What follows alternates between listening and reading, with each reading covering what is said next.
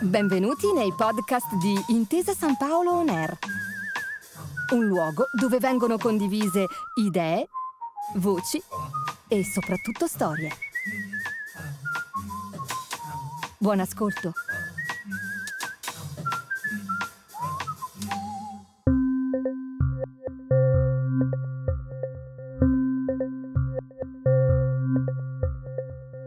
(153.231 abitanti, che raddoppiano, quasi triplicano se si considera tutta la sua area metropolitana. È la sede universitaria e arcivescovile di una città che è il vero punto di riferimento di una regione intera. Una regione speciale, speciale come il suo statuto, speciale come la sua geografia e come tutta la sua storia. Un porto internazionale di rara importanza, che ha fatto gola a conquistatori e avventurieri nel corso dei secoli, che hanno combattuto per averla, che l'hanno persa e riconquistata. Una città che è quasi sinonimo della regione intera, in un processo identificativo assoluto, inscindibile, che esprime al meglio le qualità di un popolo, il suo orgoglio, quasi raccogliendolo interamente tra le mura della sua città simbolo. Casteddu e la Sardegna. Aristeo, figlio del dio Apollo. I Micenei, Cartaginesi e le guerre puniche, il castello di San Michele, la cattedrale e la torre dell'elefante, i quattro mori, il pane carasao, la necropoli, la lingua sarda, rombo di tuono, il carnevale Rafregola, la bottarga e ovviamente il calcio Cagliari. Il nostro viaggio alla scoperta delle province del calcio italiano ci porta su una delle isole più ammirate del mondo, la Sardegna. Oggi andiamo a Cagliari. Questo è Tutto il calcio, provincia per provincia. Uno straordinario affresco della nostra memoria sportiva. Un mosaico dove pezzo dopo pezzo andremo a ricostruire la geografia calcistica d'Italia, alla riscoperta delle nostre unicità locali.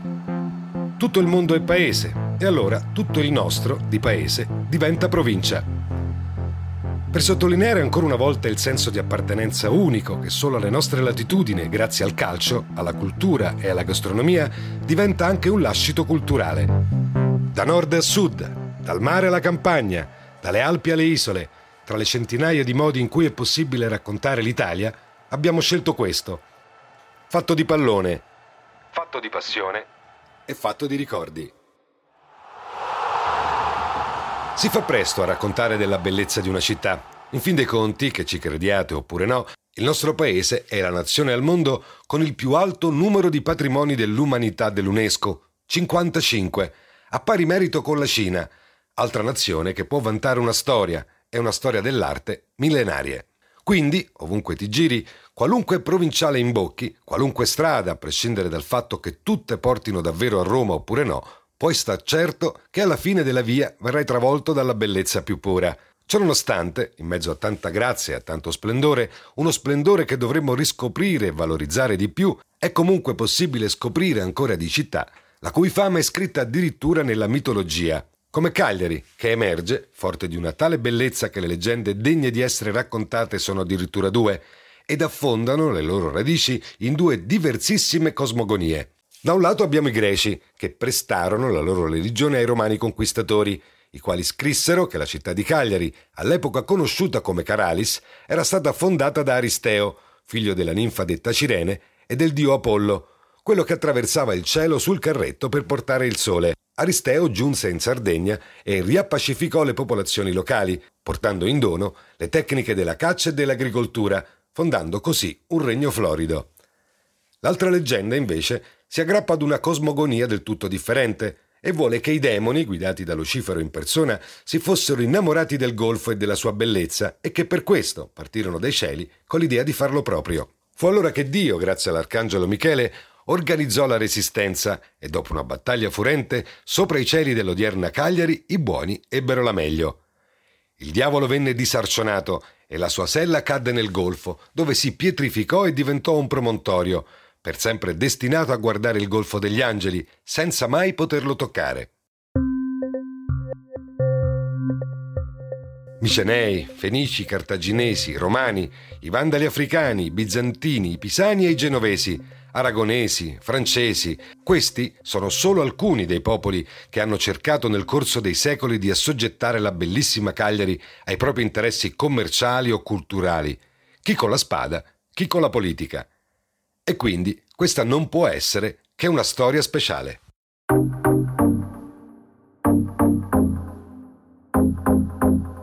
Tutto questo stupore, tutta questa matassa di avvenimenti si risolve oggi in una storia ricca, corposa e multiforme. E allora ecco che forse la grande dote di Cagliari è proprio quella di essere tante cose e allo stesso tempo una cosa sola, l'essenza dei sardi. È un porto internazionale di incredibile importanza che è stato capace di attirare i commercianti più ambiziosi del continente, dalle guerre puniche fino alla Seconda Guerra Mondiale, passando per l'epoca delle repubbliche marinare. È una città dall'architettura stratificata, sintomo di tante influenze. Dall'imponente squadrata Torre dell'Elefante, edificata dai Pisani, all'antichissima basilica romanica di San Saturnino, fino al Palazzo Reggio, che nel 1700 venne completamente rifatto in stile rinascimentale, con arazzi, colonne e scalinate varie. Cagliari è come una grandissima tela, su cui un pittore talentoso ha provato a racchiudere tutte le epoche del mondo. E tra vari colori utilizzati per dipingere, non è mancato di certo il colore dello sport, fatto di sudore, di fatica e di un'epica leggera. Ed il calcio, di questo racconto, è stato forse l'artefice principale.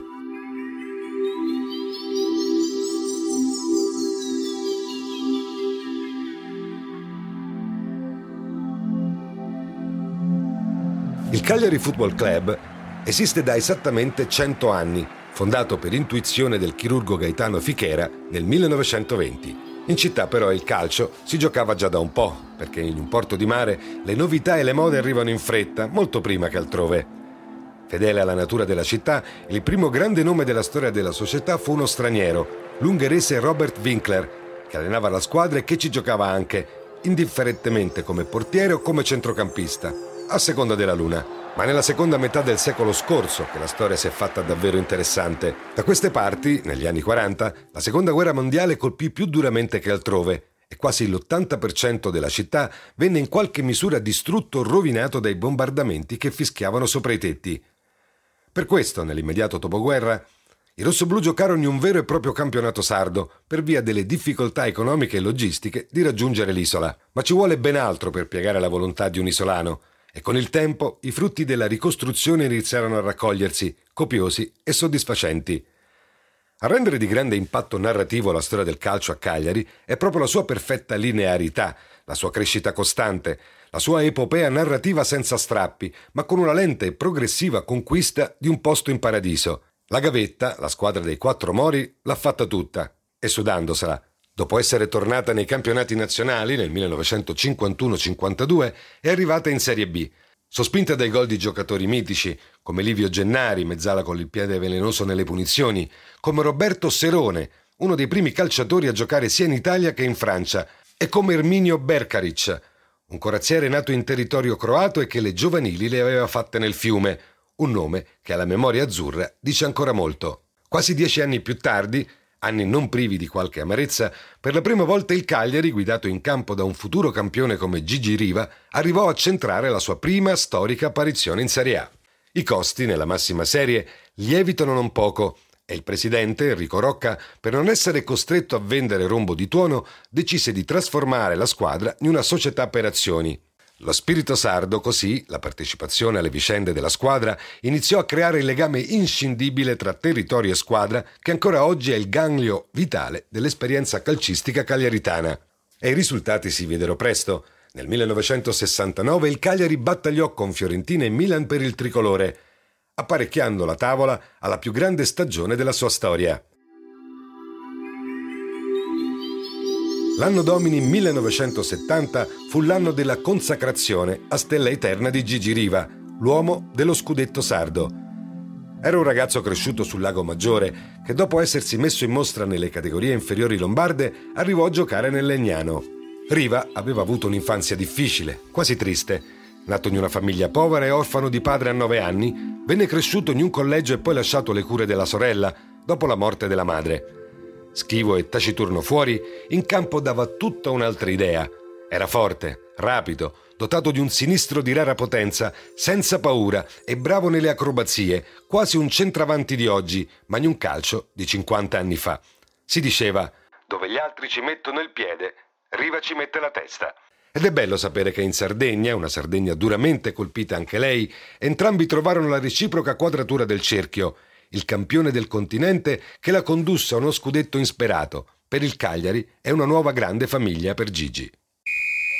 Il campionato fu una cavalcata straordinaria, coronata forse dalla gara più romantica tra tutte, quel Juventus-Cagliari che valeva uno scudetto e che ben rappresentava in soli 90 minuti tutta la poesia del calcio di provincia che parte alla conquista della metropoli. La partita finì 2-2. Ruppe la parità Comunardo Nicolai, noto anche come il re dell'autogol. Pareggiò Gigi Riva. La Juve tornò in vantaggio con un rigore dubbissimo fischiato dall'arbitro Lobello. E infine Rombo di Tuono pareggiò di nuovo, sempre su rigore, suggellando un vantaggio in classifica che si rivelò poi decisivo. Campioni di quel Cagliari indimenticabile, oltre al bomber Riva, che chiuse capocannoniere con 21 reti, Angelo Domenghini, esterno offensivo dallo scatto bruciante, il fantasista brasiliano Nenè, l'artista dell'autorete Nicolai e il portiere azzurro Enrico, detto Ricchi Albertosi. Ci sarebbero stati tanti altri grandi giocatori e allenatori nella storia del Cagliari, nomi straordinari, che del nostro calcio hanno scritto pagine importanti.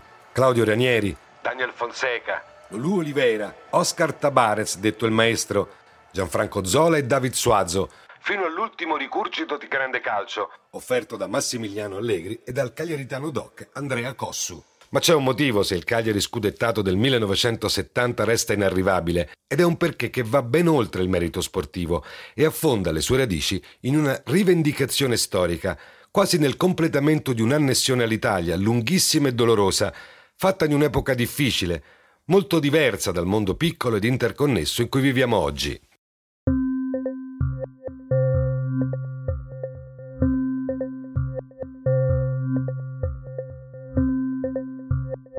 Quando gli dei si combatterono il golfo degli angeli in avanti, Cagliari con il suo porto è stato oggetto del desiderio di tanti, che per farla propria l'hanno anche distrutta ed assediata.